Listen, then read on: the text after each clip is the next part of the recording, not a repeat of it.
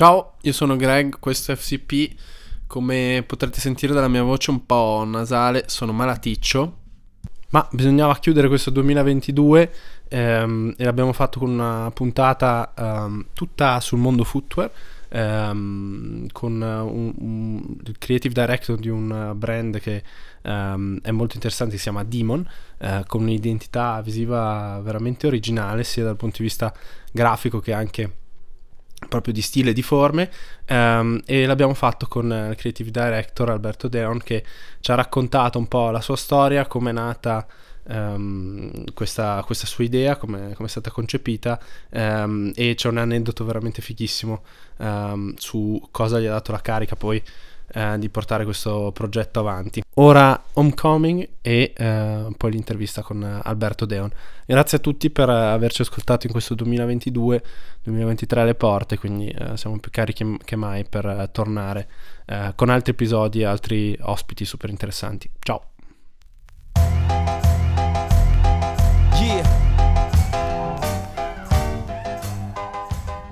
Ciao Alberto, grazie di essere qua con noi. Vorrei partire subito dal chiederti qual è stato il- l'evento scatenante che ha fatto partire ehm, da un'idea, ha fatto diventare una realtà eh, Demon. Eh, beh, intanto ciao Gregorio e grazie dell'invito al podcast. Ma in realtà Demon è nata appunto mh, in maniera abbastanza fisiologica da una serie di sperimentazioni che io facevo a Montebelluna. Però nel momento in cui, specialmente tra la fine della- del mio periodo al Politecnico ehm, e l'inizio del mio master a Londra, eh, in quell'estate lì è stata una sorta di workshop eh, di tre mesi di sperimentazione senza prospettive commerciali né di branding, molto, molto ludica come, come- come parabola. Poi però quando sono arrivato a Londra ho notato che ehm, amici che già avevo eh, o che ho conosciuto lì, eh, inglesi eh, di Londra, avevano cominciato ad esprimere delle opinioni mh, abbastanza concitate sulla- sull'aspetto demo della serie vecchio, sta roba è veramente figa, eh, devi assolutamente fare qualcosa. E mh, che è chiaramente una prospettiva molto londinese, no, della serie, molto più eh, esatto, molto più anche mh, capitalistica, nel senso ok, hai un prodotto, mh, organizzati per venderlo, cioè non dormirci sopra. Ehm, e, e in un certo senso mi hanno trasmesso un po' di questa quest'ansia reali- realizzatrice eh, che prima era un po' svincolata da- dal contesto commerciale che poteva andare a impattare e poi quando sono andato a Londra ho, ho cominciato a capire che potevo mettere in moto una macchina.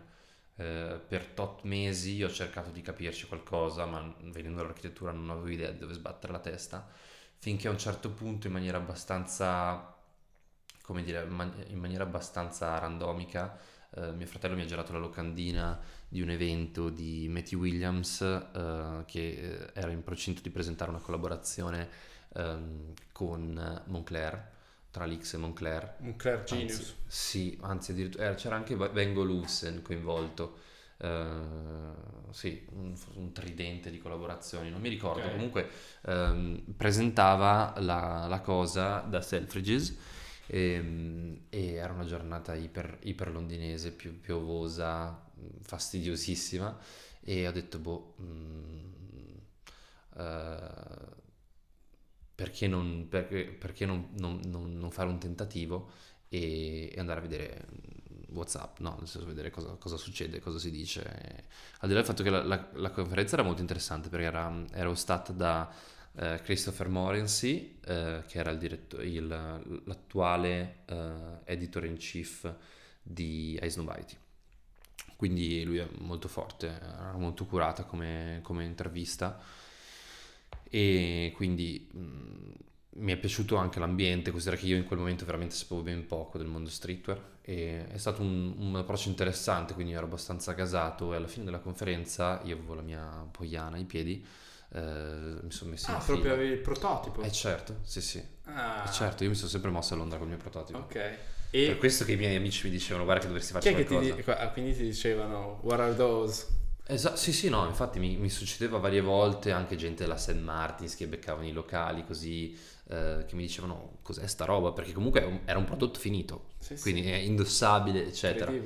Tra l'altro le prime versioni erano veramente mostruose perché avevano delle forme un po', un po' pa- pazze. Crude. Sì, Un po'- crude, molto crude, quindi per certi versi anche particolarmente eh, interessanti come- a livello formale, no? quindi si notavano.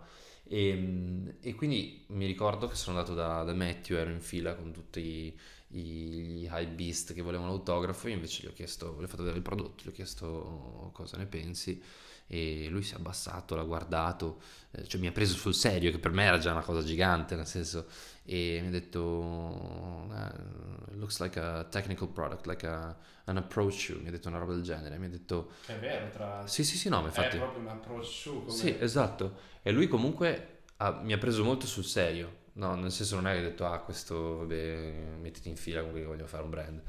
Eh, mi ha detto, eh, io gli ho chiesto letteralmente, what do you think I should do? Cioè, gli ho, chiesto, any tips, no, su come procedere, perché non sapevo che pesci pigliare. E lui mi ha detto, mi ha consigliato di parlare con, con Luca Benini. Quindi in un certo senso, perché lui era nel, proprio nel, nel- nel momento di, di clou di Alix in quel periodo, eh, dell'avventura Alix, e quindi in un certo senso lui ancora penso che avesse tutta la base Ferrara eh, che stesse lavorando ancora molto, molto eh, in stretta vicinanza con Ferrara e con Slam Jam, quindi mi ha, mi ha- mi ha dato questa opportunità, se non altro poi non è che mi ha girato il contatto, però mi ha detto, mi ha incoraggiato eh, a, a contattarlo, no? E, eh, e- ed è nata così la cosa, perché io comunque avevo già un minimo di branding, avevo già fatto un paio di scatti abbastanza laconici, però, però dignitosi, quindi insomma ero, ero- ero- ero ambizioso con questo progetto, quindi sono andato, sono andato da Luca e, e la cosa è nata lì, in quel momento. Quindi un po' a ritroso, perché per certi versi uno pe- potrebbe pensare, no, prima passi da, da Luca, che comunque è una reference italiana storica, ma io in quel momento non sapevo neanche bene eh, chi fosse, no? Nel senso che io ero ancora completamente coinvolto nell'architettura, quindi è stato un breakthrough eh, improvviso, l'idea di dire, ah, potrei fare qualcosa eh, nel mondo, nel mondo fashion. E Matthew ero rimasto colpito perché comunque aveva una- un approccio molto, in quel momento è stato molto genuino, a darmi un'opinione, a prendermi sul serio su questa cosa. Poi mi rendo conto che comunque effettivamente il prodotto aveva, aveva tutte le carte in regola per, per entrare in quella, in quella conversazione. Chiaro, però insomma non è scontato che così a Ah, no, un appuntamento random eh, ti, ti potesse dare un input del genere che poi ti ha, stimo- ha stimolato la tua curiosità che già era presente, però forse anche avere un po' lo stampino di Eh, certo. approval di un designer del genere che ammiri, che ha uno stile eh, che ricorda anche un po' quello che è Demon, cioè, penso che sia una, una carica incredibile. Assolutamente, assolutamente. Infatti eh, era, un periodo particolare perché comunque io avevo già fatto dei tentativi eh, con, eh, con varie, varie persone, delle agenzie lì a Londra, però mh, c'era sempre quel qualcosa che... eh, banalmente io ero abbastanza ambizioso, quindi Mhm. volevo essere, uscire nel mondo, in questo mondo in maniera... eh, in maniera, come dire, arrogante, quindi volevo qualcosa di più e, e non, non accettavo le proposte che mi erano state fatte e, e quindi nel momento in cui stavo, era un po' un make it or break it, no? Con- ho detto o faccio qualcosa di veramente impattante oppure mollo il progetto. Certo. E quindi è stata anche forse l'ultima carta che mi, mi sarei giocato, probabilmente. E, e mi ha insegnato moltissimo, anche a livello di esperienza personale, nel senso di di, di credere nelle cose che si fa e di, non, e, e di, di anche lasciarsi guidare dalla disperazione certe volte. no? Eh, la, la- parte forse più bella anche di, di questa storia è che riprendi un qualcosa che era stato iniziato da, da tuo nonno ne- negli anni 60. Sì, era un- è stata una delle classiche, cioè di- diciamo dal punto di vista proprio così della, della parabola di Demon, è stata un- un- abbastanza eh, tipica rispetto a quello che era lo scenario del, del nord-est, no? Quindi eh, mio nonno era uno dei, un- uno scarper tout court, quindi era proprio un... eh, è, cresciuto in quel contesto, era un contesto veramente semi primitivo, stiamo parlando, lui è nato nel 32, quindi stiamo parlando di un Veneto eh, anteguerra che era eh, veramente in una fase di indigenza veramente affascinante perché è stato proprio quel, quel, quello scarto che la rendeva lontana da una realtà vera e propria industriale sviluppata che ha permesso a questi imprenditori di avere la libertà e il campo aperto per inventarsi un vero e proprio mondo, che poi è andato a strutturarsi in maniera super specifica perché eh, in base alla zona sono andati a specializzarsi questi imprenditori, eh, chi sviluppare, nel caso di Montebelluna sono, si sono sviluppati nel settore del prodotto calzaturiero, eh, nello specifico la scarpa da trekking e outdoor e per, da quel che mi pare di capire, hanno anche sfiorato diciamo, la rivoluzione tecnica legata allo scarpone da sci. L'hanno costeggiata, ma di fatto è stato proprio un primato americano, però comunque sono stati alla, at the forefront in tutto quello che è stato lo sviluppo della, del mondo calzatura. Per 30 e... anni, tra l'altro, cioè non, sì, non, sì, non sì. poco tempo. No, no, assolutamente, per tuttora adesso ci sono grandissime aziende che sono ancora lì e, e stanno continuando a dare dimostrazioni di grande, grande consapevolezza. E nello specifico mio nonno eh, è stato, eh, è stato un, uno degli interpreti di questo, poi lui nella, nel, nel, suo piccolo comunque ha anche avuto un, un ruolo abbastanza importante nella, nella creazione della, e nel consolidamento di quella che era la, la community attorno a questa cosa Tanto che è vero che noi abbiamo anche un, un, lo, il famoso museo dello scarpone e ci sono, tutti, ci sono chiaramente i founders, ci sono tutti i partner, il presidente, eccetera. È una società ehm, e, e, ed è veramente affascinante vedere come si sia strutturata anche appunto una community attorno a questa cosa. Tra l'altro, eh, sempre Matteo Belentani che ha lavorato a Montebelluna eh, in uno studio di design eh, e sviluppo prodotto ci ha detto che questo museo, uno, è da andare a vedere e sono curioso, spero prima o poi di, di, di, di poterlo andare a visitare, ma ehm, per esempio aveva detto che eh, a Montebelluna è stata sviluppata la, ehm, la tecnologia pump di Reebok, che cioè, sinceramente è, una di quelle cose che a, a, a me stupisce sentire perché un'azienda come Reebok che non ha nulla a che vedere con l'Italia o col Veneto nello specifico, una tecnologia così importante e storica è stata, stata sviluppata lì. Per esempio Jordan 2 sono stati sviluppati prodotti eh, a Montebelluna, quindi veramente un, un, un posto chiave per, per, il mondo delle scarpe, anche odierno soprattutto. Sì, eh, ma infatti tra l'altro è anche la sede della, eh, penso del dipartimento...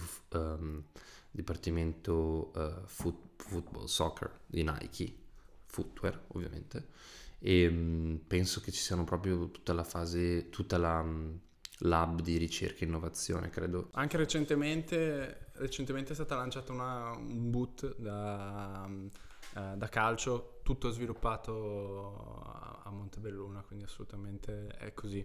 Invece parlando eh, di, di, Demon, eh, volevo chiederti com- come ti è venuta in mente questa idea, come, ehm, diciamo da, da, da, cosa è partito, eh, anche solo il concetto di dire ok, eh, ho questa possibilità di utilizzare eh, un know-how storico eh, che mm, viene dalla, dalla, dalla, mia famiglia e aggiungerci un tocco innovativo e molto diverso perché Ehm, come ti dicevo prima offline, per me la, la, prima cosa che mi è rimasta in mente eh, guardando le vostre scarpe è la forma eh, veramente molto originale, ma al tempo stesso uh, ha, ha, ha, della familiarità um, che me l'ha fatta apprezzare da, da, da subito. Da subito. Ma allora, l'esperimento è nato in maniera abbastanza, come dire, una, all'interno di una, di una, mia fase di vita in cui non c'era alcun tipo di pretesa eh, né, di, come dire, né di visione commerciale. Quindi è nata in maniera molto fisiologica questa, questa esperienza in Demon. Io avevo, in realtà quando eh, sono nate le prime sperimentazioni eh, in seno a quella che poi ho deciso di, di, di inquadrare come uh, riesumazione del brand. Inizialmente era appunto quasi praticamente un gioco e um, in quella fase io stavo finendo i miei studi di architettura a Londra, quindi ero esposto ovviamente a un, un calderone di sperimentazione e ricerca a dir poco esplosivo che era come dire tutto, tutta la, la, la litania dell'architettura eh, londinese, soprattutto in fase accademica, estremamente prolifica, quindi ci sono solamente a Londra 10 facoltà di architettura, quindi in un certo senso c'è una competizione formale incredibile eh, tra facoltà, studi, hub creativi, quindi in un certo senso io ero esposto più all'aspetto di ricerca eh, formale e di sperimentazione ehm, quasi goliardica, muscolare, proprio far, di far vedere cosa riesce a fare eh, di quanto non fosse eh, magari più sull'alveo di quello che era stato gli studi al Politecnico, una vera e propria eh, applicazione tecnica dell'architettura come disciplina. In un certo senso io venivo da Londra con la testa piena di roba, eh, vedevo un sacco di cose accadere, un sacco di cose esplodere, erano comunque gli anni eh, di picco del, dello streetwear. Uh, nello specifico uh, a Londra c'era tutto un po' il filone Samuel Ross, eccetera. E, um, e quindi sono tornato un po' con una grande ingordigia di prodotto, in un certo senso. Dall'altra parte ero anche un po' sfinito da tutta questa dinamica estremamente eh, legata alla simulazione che è l'architettura, cioè nel senso che tu praticamente sei, ti viene richiesto per una questione anche pratica di simulare gli ambienti piuttosto che di veramente mettere le mani in pasta e eh, lo scarto che c'era tra il, la vita di studio, quindi eh, practice, no? nel senso di proprio aziendale dell'architettura, quindi vuol dire eh, progettare eh, su piccola scala, spesso i primi lavori sono veramente veramente eh, pauperistici rispetto a quello che ti insegnano all'università, quindi mettere, spostare le prese o, decidere come fare i battiscopa. E, e invece eh, in un certo senso notavo che tutto il mondo della moda, eh, dell'apparel, del footwear in generale, eh, era molto più eh, esplosivo, c'erano dei ritmi che erano molto affascinanti e in un certo senso ehm, anche nell'ottica di essere un architetto c'era più roba che succedeva lì di quanto non fosse eh, quello che accadeva nel, nell'ambiente, della, della, dell'ambiente costruito. No? Quindi in un certo senso anche a livello di collaborazioni, eh, networking che potevi fare, c'era, c'era un fermento interessante, affascinante. Quindi per me è stato, ho visto più questa, la possibilità di cominciare a mettere le mani in pasta su un prodotto, con un prodotto e familiarizzare con il fatto della dimensione uno a uno, no? del lavorare con una, un qualcosa... Non con un plastico. Esatto, di lavorare in uno a uno che è, è, molto interessante perché ti rendi conto del fatto che quello che tu stai guardando, toccando, vedendo è già potenzialmente eh, nella sua forma finale, quindi la sua forma in potenza è già la forma finale, cosa che in architettura appunto non hai mai. Eh, cioè, o ti trovi davanti a un, un, modello contestualizzato all'interno di un render, un landscape, Rhino, queste cose qua, oppure comunque un modellino in un accento, eccetera, però sempre simulazioni, no? E più ti impegni nel creare questa simulazione, più di, sta- di fatto ti stai anche allontanando magari dalla realtà. Invece nel mondo del prodotto industriale o del prodotto di moda, più definisci il tuo, il tuo esperimento, più sei vicino, diciamo, alla forma finale. Quindi è stato estremamente affascinante per me, è stato proprio un, un, catalizzatore della mia attenzione, delle mie energie. E, ehm, e, quindi in un certo senso è stato un passaggio di stato quasi fisiologico, passare da tutto quel mondo di simulazioni, di, uh, di tentativi e, e, e, tornare invece in questo mondo più, più umano in un certo senso anche. Anche un po', un po più concreto, uh, forse un po' più veloce anche per, per come è fatto il mondo della moda, il prodotto. Il, il concetto di pens- idealizzare qualcosa, eh, ideare qualcosa e farlo diventare realtà eh, è molto più veloce che per esempio costruire un, sì. un palazzo uh, o, o, una costruzione, come dicevi tu. Tra l'altro, architetti nel mondo della moda, eh, diciamo che è, è, una fase dove è stato sdoganato questo ruolo, perché anche Virgil Abloh, che ehm, purtroppo è venuto a mancare, ma è, era un architetto e lui ha sempre parlato eh, in maniera molto positiva e mh, mm, mi verrebbe da dire quasi fiero del, del, suo background perché gli ha dato una prospettiva completamente diversa. Forse anche per questo che è riuscito a fare così tante cose diverse e, e mm, magari uh, da, da, distanze anche un po' scollegate rispetto ad altri suoi colleghi che sono sempre stati più, più, focalizzati. Anche vedere il mondo del prodotto da lontano con un occhio, più, un occhio diverso sicuramente aiuta a portare qualcosa di nuovo. Ma sicuramente poi Virgil è l'esempio degli esempi in un certo senso, eh, a parte perché ha scandito letteralmente un'epoca. Eh, ma secondo me anche perché rappresenta eh, a suo modo eh, quello che un architetto dovrebbe effettivamente incarnare no? come figura. Cioè una figura che riesce per sua formazione, talento e sensibilità ad inquadrare le epoche no? Eh, e a concepire qualsiasi sia il disegno del suo operato ehm, e, e, contestualizzare il suo, il suo prodotto, che sia un edificio, che sia una sneaker, come eh, rappresentativo di qualcosa di più grande, no? Perché quando tu studi architettura vieni confrontato in un certo senso con la tua mortalità, perché un edificio deve sopravviverti. E nel, uh, nel sopravviverti, ovviamente, quindi deve farsi portatore di uh, funzioni um, e, e, e, in un certo senso deve servire uh, situazioni dinamiche, persone che non necessariamente sono così vicine a te. Quindi devi aprire la mente, devi in un certo senso anche esternarti da te.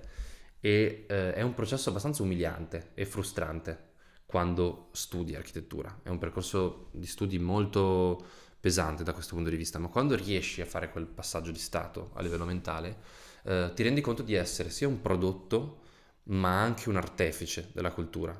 Ti concepisci come comunque una sorta di viandante nel mondo della...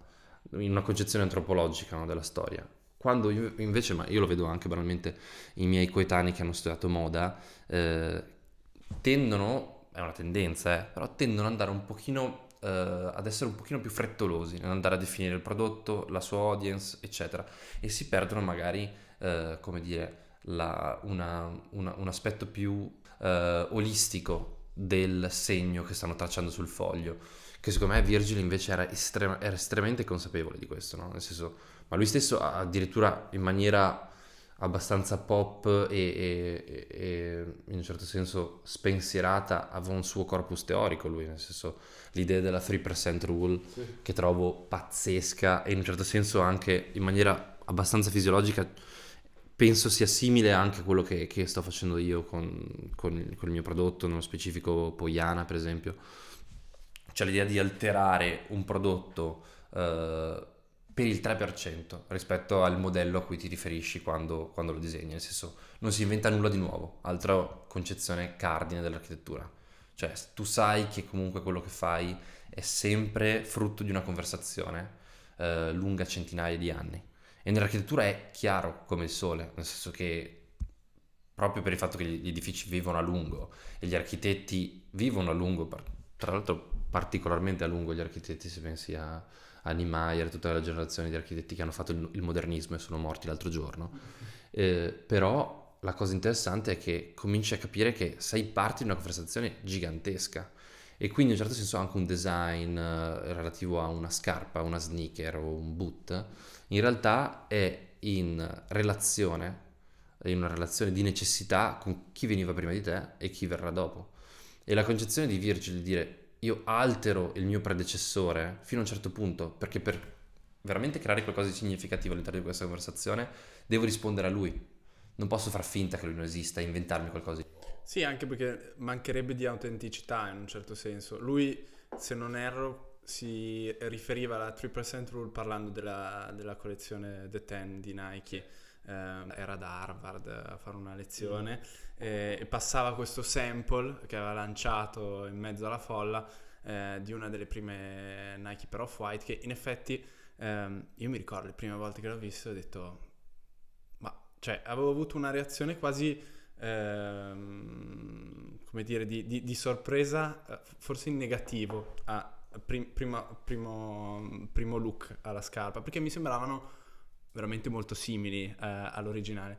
Poi col passare del tempo e soprattutto devo dire grazie anche al suo modo di spiegare queste, eh, queste teorie sono riuscito ad apprezzare molto di più a tutto il lavoro che, che c'è dietro e anche eh, secondo me al rispetto che lui ha per certi di, certi di questi prodotti che erano tutti, tutti iconici, nel, eh, ognuno nel, nel, nel proprio modo. No, ma sic- sicuramente, infatti, eh, beh, ti dico, proprio per lo stesso motivo che dicevi tu, della la somiglianza eh, rispetto al modello originale, in, in quel- nello specifico caso di Nike, è quasi una mm, 0.5% rules, nel senso che eh, mm, sono praticamente identici, nel senso che è più un'alterazione quasi grafica che di design in sé, però eh, il concetto è quello, no? Nel senso è un modello, un modello funzionante, esistente, e nel suo caso non semplicemente un modello di design, ma anche un modello proprio di rappresentazione culturale, perché le persone che indossano un- una qualsiasi Nike, in realtà, che sia una Air Force One o una ISPA, comunque hanno un forte grado di identificazione culturale, perché Nike è un veicolo, no? È un veicolo di identificazione sociale. Quindi in un certo senso lui sapeva che stava giocando con qualcosa di molto più grande di lui. Quindi l'alterazione doveva essere veramente molto molto poco dichiarata. E, sta- e lo ha fatto in maniera geniale. Poi io in realtà dal punto di vista di, di gusto mi trovo molto disallineato con tutto quello che ha fatto Virgil, cioè non, era un- non sono per niente, ma si capisce anche senso lui è un design molto po- populista in un certo senso, no? Nel senso che era particolarmente eh, pop, a un punto proprio di re- risultare disegnato e strutturato per il successo. Ma nel momento in cui lui lo giustifica, lo inquadra all'interno della sua visione delle cose, eh, è impossibile non dargli ragione, nel senso che lui ha una visione del, del- del pop, no? Come eh, un qualcosa di, di fondamentale, nel senso non, non puoi disegnare qualcosa che non abbia un significato eh, sociale. Quindi in un certo senso che non rappresenti qualcuno che non necessariamente sei solo tu, ma qualcosa che è più grande di te. E questo, infatti, è stato una delle figure che mi ha anche cambiato la mia visione del pop. Perché eh, adesso, se vuoi, ne parliamo con tutto il mondo della- dell'alternativo, del, del- del- del, in un certo senso della, Dell'avant-garde o... dell'avant-garde. In questo momento gira molto, molto il termine edgy, no? Quindi il mondo del- dell'edginess. Eh, a un certo punto diventa uno specchietto per l'allodole, soprattutto quando ti trovi dall'altra parte, nel senso che diventa anche un po' una scusa per veramente non confrontarsi con le grandi sfide del design, che sono riesci a rapp- a rappresentare qualcosa di più grande di te, perché è facile di nascondersi dietro alla- all'idea di dire ah no, questo lo faccio perché piace a me, però la vera sfida di un designer, secondo me, è quello di rappresentare, come dire, trasferire all'interno di, di un prodotto eh, idee, immagini, persone, eh, contesti che sono più grandi di te. E lui era, anzi si può dire che il suo grande merito è stato, è stato questo in un certo senso. Assolutamente, anche la capacità secondo me di eh, riuscire a creare una community attorno a tutto quello che faceva grazie al suo modo di essere eh, coinvolgente e di essere autentico in tutto quello che faceva, anche se era molto pop come dicevi, come dicevi tu. E, mh, cambiando invece ehm, tipologia di, eh, di domande, pensando più a- al tuo- alle tue ispirazioni, a quello che ti ha portato ehm, a creare Demon e a, a creare i prodotti che, che avete. Ho letto eh, sulla vostra pagina ehm, che comunque il fatto di essere davanti alle Dolomiti, eh, geograficamente Montebelluna è sostanzialmente ai piedi, o comunque le, le osserva da, da vicino, eh, le Dolomiti sono, sono fonte di ispirazione eh, grande per, per te, per, per il tuo brand. Allora volevo chiederti ehm, innanzitutto ehm, perché o, o comunque cosa ti ha portato a, a questo pensiero. Ma eh, ti direi, eh, inizialmente, ma in generale non, non credo che ci sia eh, una, una vicinanza ehm, necessariamente dal punto di vista formale o, o- o- o- creativo con eh, le Dolomiti. Nel senso che certo uno potrebbe tirarti fuori l'omelia della del- delle forme muscolari, spigolose, architettoniche e potrebbe esserci, però mh, magari scorre più da un punto di vista inconscio, in un certo senso, eh, e dal fatto di essere cresciuto in una vicinanza, ehm, se non altro anche spirituale, perché comunque eh, mio papà è sempre stato un grande appassionato di montagna, quindi ehm, ci ha sempre portato eh, in, in quei contesti e quindi in un certo senso, eh, sai, penso che la nostalgia nella, nella, vita di un designer abbia sempre un ruolo massiccio. Quindi in un certo senso magari, sai, eh, ricordare eh, quelle forme o quel tipo di situazioni e, e, e, rievocare un certo tipo di ricordi sicuramente ha, ha, avuto un impatto su di me, ecco.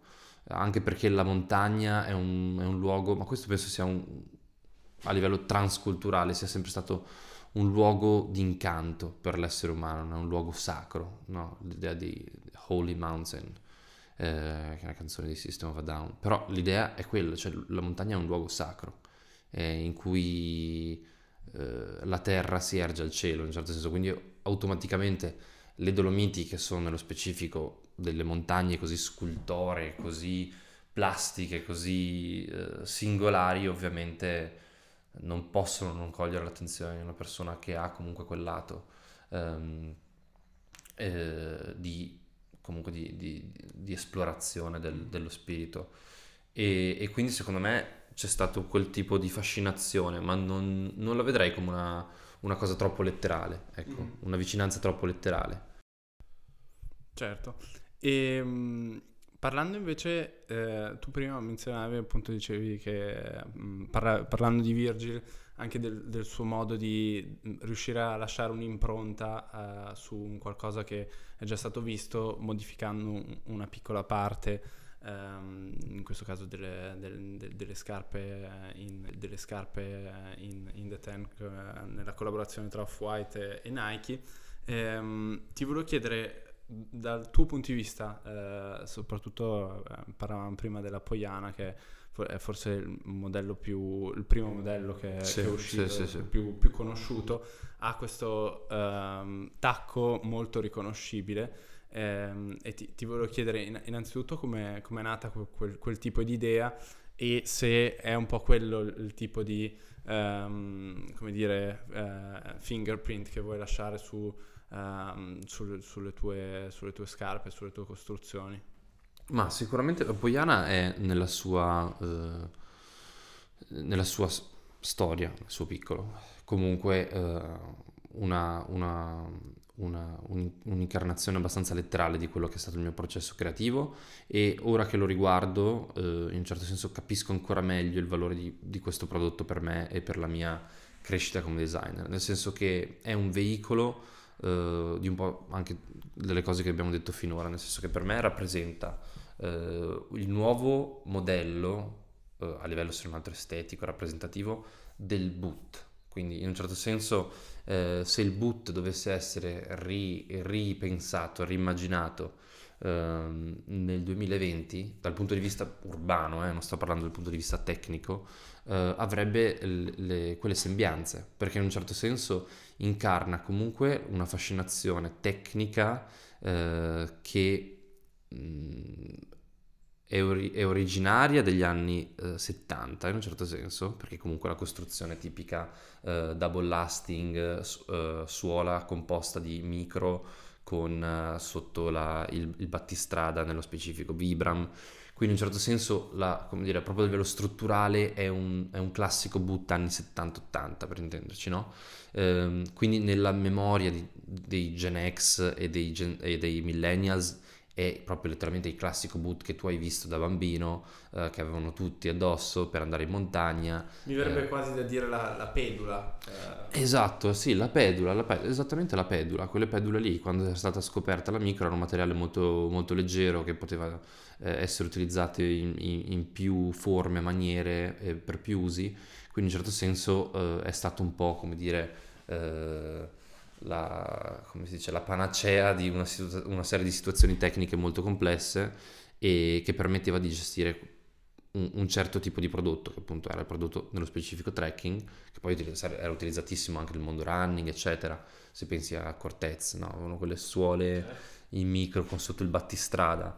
Quindi per me è stato andare a recuperare dagli archivi della memoria un qualcosa di molto, anche volendo, monotono e uh, andare a alterarlo con quelle che potevano essere delle forme che di fatto ho un pochino, uh, avevo già digerito, perché io comunque sono sempre stato un fan uh, in maniera più o meno diretta di Rick Owens e di una serie di altri designer magari anche meno, uh, meno aggressivi di Rick Owens, però che avevano quel design comunque scuro, tagliente, aggressivo. E, e, per me quindi anche andare a recuperare quel tipo di forma nella creazione di una micro classica, andare a alterare leggermente i volumi, non, non in maniera uh, direi demenziale come in tanti prodotti moda che effettivamente comunque eh, hanno carattere proprio perché le, le, suole sono esagerate, però volevo creare qualcosa che fosse quell'in between tra un prodotto di moda e un prodotto invece che non capisci se c'è o ci fa, capito? Non capisci se è un prodotto tecnico e, e proprio in quel limbo, in quel limbo interpretativo, secondo me eh, era, eh, questo era il senso dell'esercizio, certo. stava, stava in quel limbo. Tra l'altro, questo diciamo fashion meets functionality è un qualcosa di mm, molto contemporaneo perché ci sono tanti brand che stanno cercando perlomeno di, di farlo, chi, con, um, chi facendolo in maniera più um, diciamo sottile, chi in maniera più diretta, però c'è questa ricerca di comunque avere un prodotto funzionale eh, che però si trovi bene a livello di design e forme all'interno della città perché alla fine la maggior parte di noi lo utilizza prettamente in città, poi c'è chi, chi, chi può anche portarlo, portarlo, fuori e magari trovare un prodotto che uh, faccia entrambi, però c'è, c'è, questa ricerca anche dal punto di vista della pare, per esempio tutto il movimento del Gorpcore come, come eh, nominavamo prima, eh, è sicuramente un qualcosa di molto, molto contemporaneo, eh, soprattutto credo post pandemia eh, sia uscito molto più forte. Sì, assolutamente, beh, è un tema, secondo me è un tema gigante quello del gorecore, mm, al di là del fatto che si possa parlare di un fenomeno di mercato, di un cluster, di un, o di una, un'ondata di hype che potrebbe anche non, non, consolidarsi nel tempo, ma al di là di questo secondo me è, ehm, è rappresentativo se non, se non altro di uno, di uno, stato, di un passaggio di stato dal punto di vista del, del percepito in termini di estetici, no? nel senso che secondo me un prodotto d'ora in poi Mm, dopo questo, questo, uh, questo periodo Gorpcore um, non può prescindere dall'avere una, una, componente di comfort e di praticità. Uh, al di là del fatto che il Gorpcore potrebbe essere in un certo senso una, una potrebbe essere rappresentare un portare alle estreme conseguenze questa cosa, no? Quindi potrebbe anche essere visto come una, un ramo un po' più estremista, un pochino più, più, più radicale di questa visione. Però in generale, se penso anche a un prodotto di moda al giorno d'oggi, eh, penso che vedremo sempre meno quei prodotti eh, inarrivabili, aristocratici, eh, completamente completamente alienanti rispetto a quello che è la vita di tutti i giorni. E vedremo sempre di più dei prodotti che cercano di flirtare con la quotidianità. E per farlo, soprattutto quando si vive in contesti urbani, ti rendi conto che hai bisogno di prodotti pratici che in un certo senso uh, si, ti concedano il movimento, ti concedano di essere anche versatili tra situazioni diverse. E, e secondo me questo è il grande lascito del gorpcore, ma in generale di tutta questa estetica post-funzionalista che vediamo ora, poi chiamarlo gorpcore o meno mh, mm, non è sempre facile, però in generale si vede tutti i brand cool in questo momento uh, in, in, modo più o meno celato, più o meno dichiarato, più o meno uh, letterario, uh, vanno tutti a finire lì, cioè sono tutte interpretazioni della funzione. Sì, che siano magari ispirati dal mondo workwear o dal sì, mondo esatto. prettamente eh, tecnico hanno comunque la funzionalità in mente perché eh, se prendiamo per esempio mi viene in mente Kiko Costadino eh, una chiara ispirazione al mondo workwear sì, sì, più tutto quello che ci mette lui ehm, ha brand che invece eh, non so mi viene in mente per esempio Roa eh, che ha prettamente più una, una funzionalità tecnica. Eh, quindi sicuramente sono, c'è, c'è, tanto di, di, di, questo concetto nel, nel, nella maggior parte dei brand che vengono considerati cool e che, che stanno funzionando. Sì, sicuramente poi ti dico, nel, nello specifico eh, il mondo del workwear è, eh, è, un qualcosa che è stato eh, preso e ripreso eh, più e più volte, no? nel senso eh, è, è un tema caro alla moda, quindi in un certo senso penso che Kiko sia, eh, volendo, il culmine di una serie di riflessioni che sono state fatte negli ultimi 30 anni sul tema del workwear. E Kiko ha un approccio estremamente pauperistico, estremamente ossuto alla cosa, quindi però allo stesso tempo ha anche una, una concezione proprio della, della, complessità del prodotto, della specificità del disegno che sono mh, straordinarie, quindi ha questa allure estremamente essenziale, appunto pauperistica, nel senso che se guardi anche come gestisce il suo feed Instagram è, è, è, è laconico a dir poco, nel senso che sembra quasi che non ci sia una visione dietro o che i prodotti siano scattati con l'iPhone nel, nel laboratorio così buttati lì e, ed è proprio quella la visione, no? in un certo senso è quello che lo rende così, così, così figo e dall'altra parte invece però hai, hai, un disegno super specifico dei prodotti veramente che sono definiti per filo e per segno in ogni dettaglio, dei clash di materiali straordinari, impensabili. Quindi c'è anche questa dicotomia tra, che, tra il modo in cui il design viene raccontato e invece poi eh, l'ammontare di pensiero e di riflessione che sta dietro l'effettivo pezzo che crea un po' la magia di Kiko. Eh, e, e, secondo me comunque lui sarà ad esempio uno dei, dei grandi eh, punti di riferimento e punti di non ritorno secondo me eh, per una nuova generazione di designer.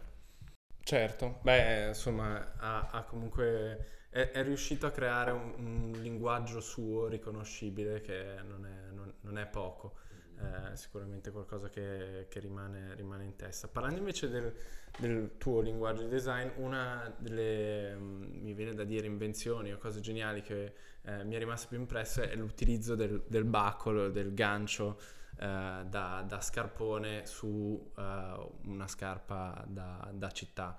Eh, che, se mi, se, mm, che, se mi, ricordo bene è la, uh, Zocol che ha questo, mm, questa shape un po' da uh, mule, diciamo. Sì, mule, sì. eh, e ha questo buckle davanti che è veramente interessante e originalissimo. Secondo me sì, eh, nello specifico eh, Zocol è, una, è una, un prodotto che eh, spalleggia Poiana, ma in realtà tutti gli altri, perché comunque è, un, è, una narrativa abbastanza compatta quella che sto cercando di portare avanti.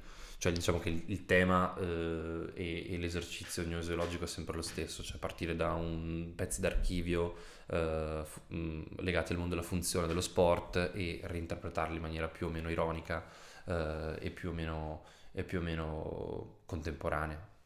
Um, Zocol è, un, è un, uno degli esempi più riusciti secondo me, nel senso perché è un mule, che è comunque una tipologia di prodotto che adesso va molto, al di là del fatto che sia, abbia un effettivo uh, impatto sul, sull'uso quotidiano delle persone, uh, perché è un prodotto un po' difficile in sé, come categoria, dico il mule. Sì, sì, sì.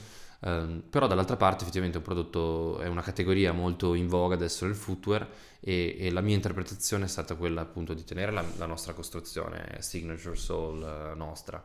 Però uh, l'approccio che ho voluto avere nei confronti della chiusura è stato un approccio ibrido, nel senso che comunque è una chiusura che ha un significato funzionale, uh, però allo stesso tempo all'interno di una categoria come quella del mule che non è per niente funzionale e allo stesso tempo mh, mm, il vero takeaway del, dell'utilizzo della buckle da sci è stato proprio quello del il mio ragionamento è stato eh, la buckle è un qualcosa di visto e stravisto. Al di là del fatto che torna periodicamente nella moda cioè il tema della chiusura eh, era appena stato preso in mano e in una delle sue applicazioni forse più, più famose di sempre da Matthew Williams con la buckle di Alix eh, che poi è stata ripresa da Kim Jones con Dior, quindi in certo senso era il peggior momento di far uscire un prodotto con la Buckle. Però Scusa se ti interrompo, buckle diverso, cioè nel certo, senso che sì. le, il, il, concetto di buckle di Alix o di Dior tramite Matthew Williams era quello più di,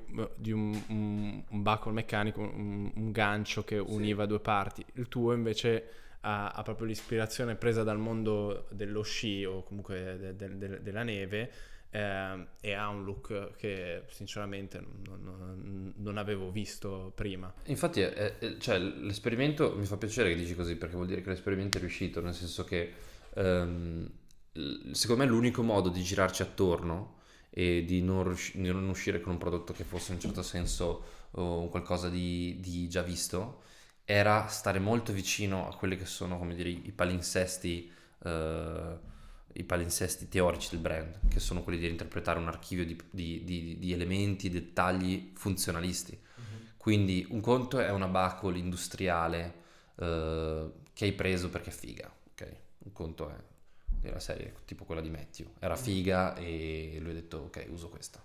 Un conto è eh, prenderla da uno scarpone da sci perché comunque eh, tu ti stai riferendo ossessivamente in maniera proprio pedissequa a tutti quegli elementi, quindi in un certo senso è quasi un, un gioco di botta e risposta tra elementi che sono già lì eh, e che peraltro sono in sé per sé eh, oggetto di eh, design in maniera veramente incredibile perché tu ad esempio l'azienda con cui abbiamo collaborato per fare quella buckle lì ehm, lavora per tantissime grandi aziende e mi sono stupito nello scoprire il livello proprio di cura del dettaglio che c'è nel mondo del, del, delle leve da sci perché è una leva da sci nello specifico una leva da sci alpinismo e, ehm, ed è incredibile. Quindi sono elementi che se estrapolati dal mondo dello sport e del mondo della funzione e inseriti in un contesto moda, acquisiscono immediatamente un allure pazzesco perché sono veramente ben disegnati, ben finiti.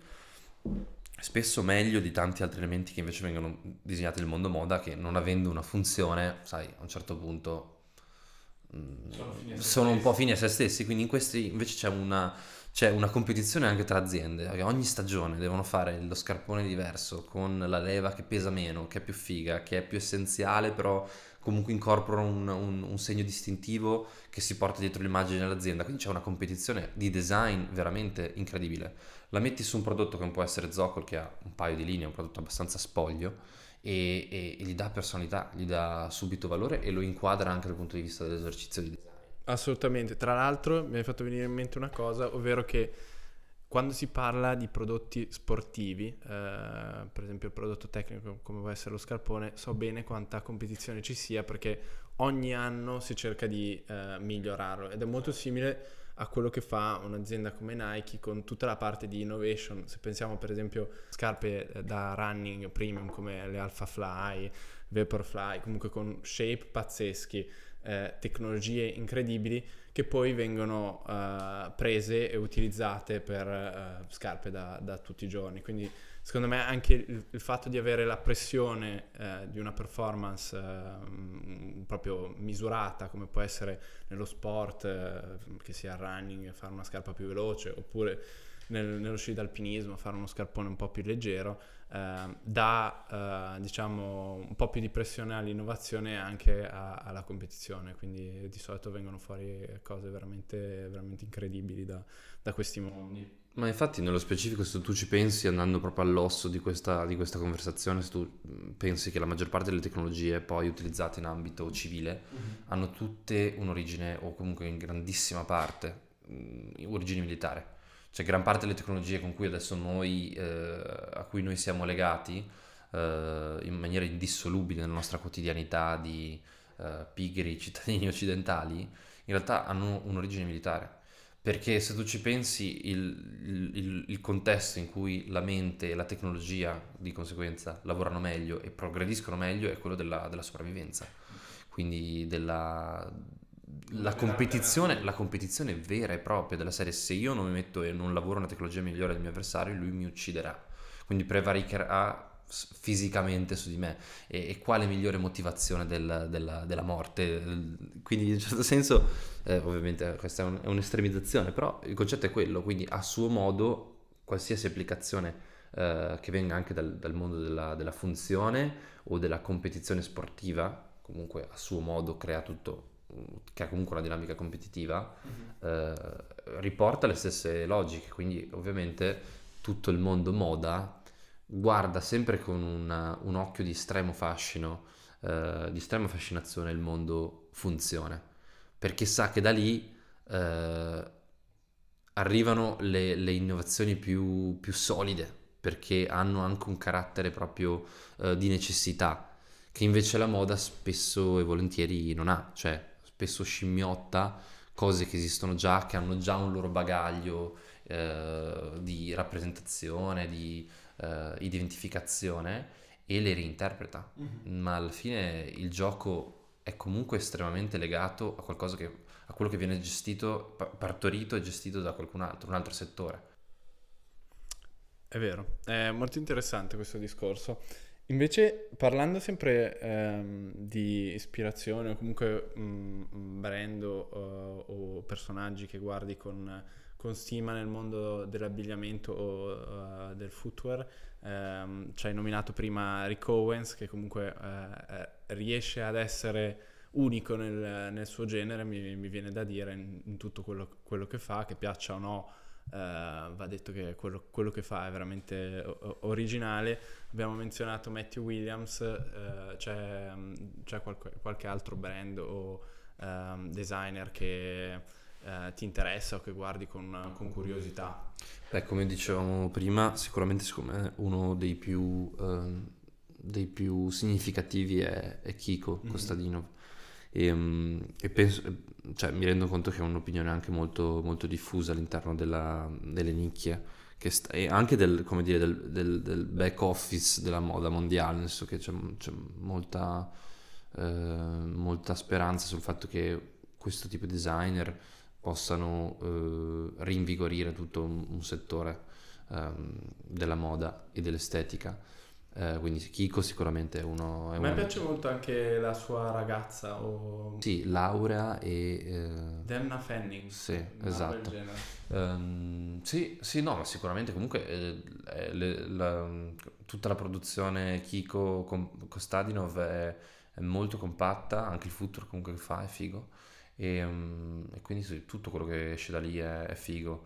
Uh, penso che altri designer molto interessanti a cui io mi ispiro Um, diciamo, a parte che faccio una distinzione io, nel senso che ci sono figure a cui mi ispiro più dal punto di vista della, della narrativa eh, commerciale, anche volendo, che secondo me è un tema comunque interessante, importante, eh, come può essere uno come Jacques Mousse, no? eh, Simon.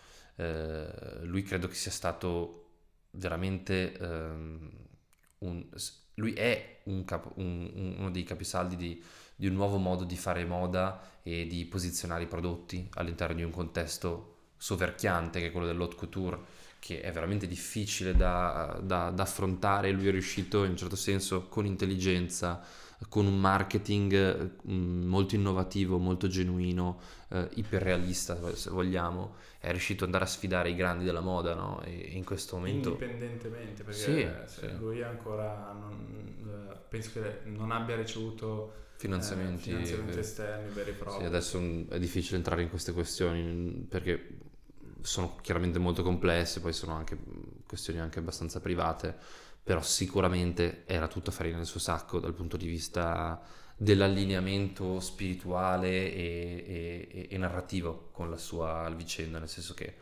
eh, è stato veramente molto forte in questo, quindi per me lui rappresenta eh, un'ispirazione mh, mm, sul modo di comunicare quello che si fa, sul modo di posizionare quello che si fa e, mh, mm, e, in un certo senso anche...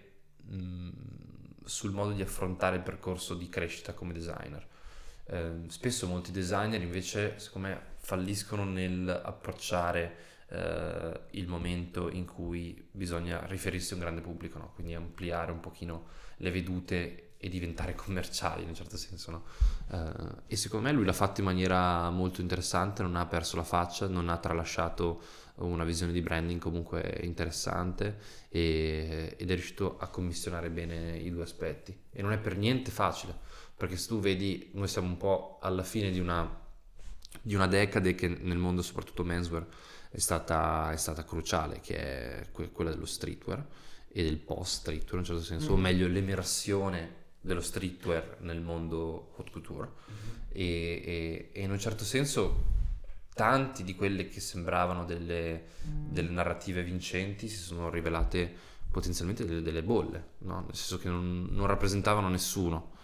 Uh, e, e, e, quindi è interessante vedere invece chi è riuscito e, e, il grado di successo con cui è riuscito a penetrare nel mondo uh, haute couture come lui, portandosi dietro comunque un allure un po' più, un po più uh, spensierato. Mm-hmm eh, è, sicuramente una cosa molto interessante. Altri brand che possono essere interessanti, adesso eh, è una cosa cui dovrei pensare più nello specifico. Comunque un brand per cui simpatizzo molto è Namaceco. Ehm... Tra, tra, l'altro ehm, io l'ho scoperto non troppo tempo fa, credo poco più di un anno fa, ehm, e a me fa impazzire che ci sono certi negozi che comunque eh, vuoi non vuoi riescono sempre a trovare ehm, dei, hanno una brand list veramente incredibile soprattutto dei, dei nuovi brand eh, come può essere V a Berlino, V Store a Berlino eh, e eh, devo dire che anche Namacenko ha, ha un look molto, molto originale che ti rimane impresso um, se hai un minimo in mente eh, qual è la, la, la, scena dell'abbigliamento soprattutto menswear odierno. Mm-hmm.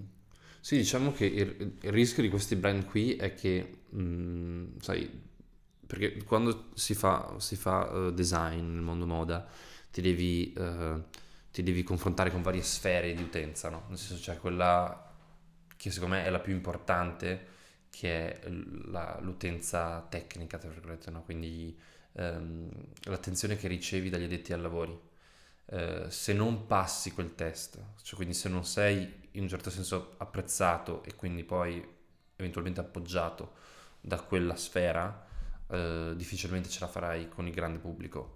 Um, in un certo senso mm, la critica, no? volendo.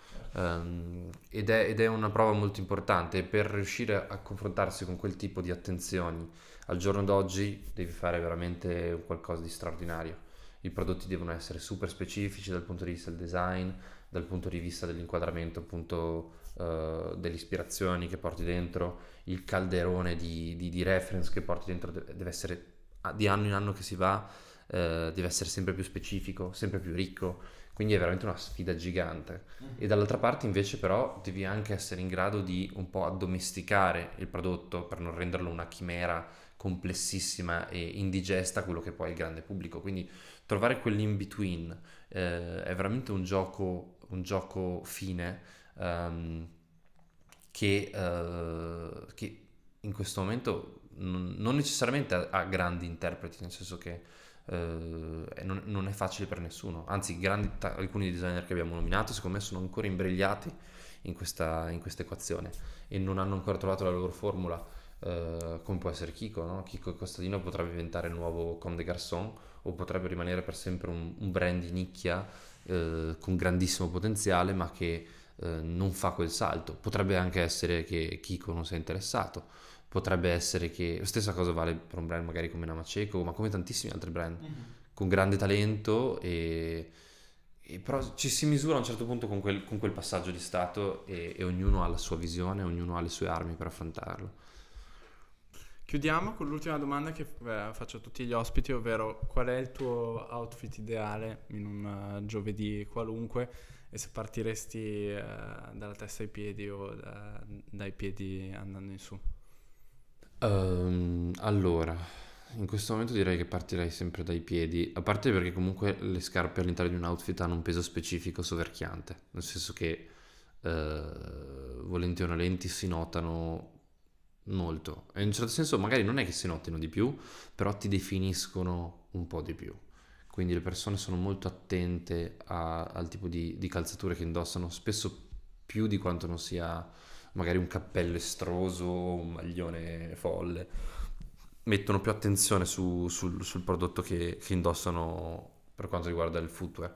E, ehm, quindi sì, ovviamente mh, i miei prodotti sono i miei preferiti, li ho fatti per quel motivo ehm, e, e, e, in un certo senso anche perché mancava quel tipo di secondo me di incarnazione di una mia idea di, di mascolinità mm-hmm. che non è molto non c'è molt, molta enfasi in questo momento dal punto di vista del design sulla, su, quel studio di, su quello studio di, di, calzatura in termini di rappresentare l'uomo, eh, l'uomo contemporaneo e quindi sì, partirei da quello e per il resto invece sono uno che... Qual è il modello? De, di, ah, di vanno, vanno, bene tutti, uh, tutti, tutti, tutti, anzi cioè, li, li, studio letteralmente in base a quello che vorrei eh, indossare in un determinato periodo o in una determinata situazione. E ehm, poi eh, per quanto riguarda apparel, io ragiono molto in termini di uniforme, nel senso che se io potessi, se mi, se mi fosse concesso socialmente, senza sembrare un, un barbone, un puzzone, eh, io userei tutti i giorni lo stesso outfit, magari tipo la Dexter, no? Che apri il, il, l'armadio e hai 15 pantaloni identici e 15 magliette identiche, perché non, non lo so, trovo che l'outfit sia più un canvas all'interno del quale tu metti la tua personalità e le, la tua quotidianità ehm, piuttosto che un qualcosa che si porta dietro la tua personalità e senza di quello non riesci a esprimerti.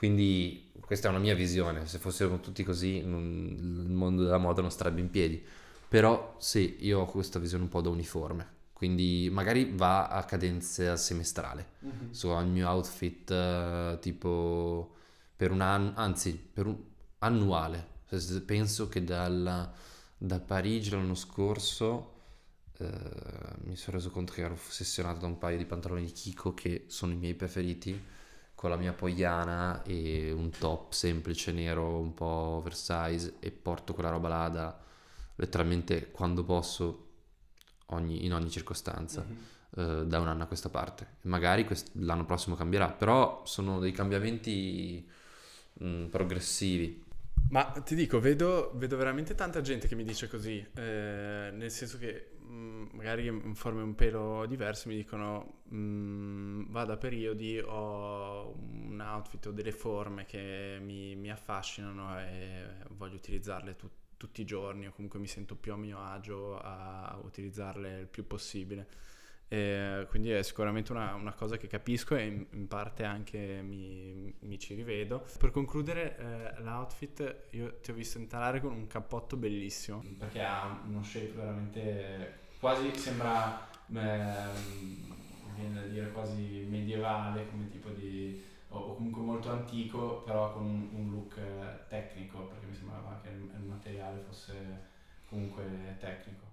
Sì, in realtà è, un- è una mia creazione, è, una- è un, è un prototipo, si può dire. Ehm, in realtà, infatti, è anche fatto in maniera abbastanza, come dire, frettolosa, non è, non è un prodotto ben definito e ben rifinito, però ehm, sì, io guarda, l'ho fatto all'interno della stessa, dello stesso alveo di ragionamento eh, che mi ha portato a creare il Future, quindi nel senso, nel senso non, non, trovavo qualcosa che mi rappresentasse. Uh, poi sai, è anche una questione di restrizione del budget, cioè, magari c'è quel pezzo di Dries Van Noten da 4.000 euro che potrebbe essere, fare il caso tuo, però mh, la reperibilità scarsa di certi prodotti, perché letteralmente non è che ti imbatti anche se sei nel negozio giusto, sempre nella, nel prodotto giusto, o la taglia, o mille altri motivi, il budget non aiuta mai perché comunque i prodotti, soprattutto uh, coat da uomo, sono, sono veramente molto, molto impegnativi. E una serie di cose mi ha, mi ha fatto pensare, intanto che lo trovo, il coat della vita, me ne faccio uno io e, e rischia di essere uno dei miei preferiti. Mm-hmm. Nel senso che mi rappresenta... Ehm, eh, poi dipende dalle circostanze, qualche volta è un, un, filo eccessivo, anche perché un coach una persona di alto 1,93 m come me eh, impegna abbastanza come visione, no? Quindi qualche volta mi rendo conto che non è, non è la cosa più adatta, invece il footwear magari riesco a scomparire un po' meglio. Um, però sì, me lo, me, lo, me lo, sento cucito addosso letteralmente, quindi è, è, una... è se non altro una base di partenza. Che poi vorresti portare anche all'interno di, di Demon? Sì, ma sicuramente lo farò, sicuramente, sicuramente farò qualcosa nell'ambito, nell'ambito apparel. Mm, ti dico, io vedo Demon come un calderone per le mie idee, per le mie creazioni, per la mia personalità um, e, e, e, deve essere una sorta di playground all'interno del quale mi, mi diverto a creare e, e dare, soprattutto no? nel senso di quello che penso, quello che che, che trovo sia giusto o, o, abbia carattere di necessità, nel senso ho bisogno di questo prodotto, di, questa, di questo oggetto e lo butto fuori sotto il nome Demon. Uh, quindi lo vedo, lo vedo, così e il fatto di essere comunque una realtà cucita alla mia famiglia mi, mi facilita molto in questo, no? perché mi fa sentire che non sto, come dire, strappando delle attenzioni eh, dal mondo, ma sto in, un certo senso Dando, riportando. Sì, riportando alla luce qualcosa che aveva già un suo senso di esistere. E, questa è anche un'altra cosa, secondo me, molto figa che noi in Italia potremmo, potremmo uh, sviluppare meglio, cioè l'idea, un po' come la cementificazione, no? che è un tema caldo, piuttosto che costruire ex novo, uh, ristrutturare, mm-hmm. no? banalmente, sì, sì, nell'architettura è così.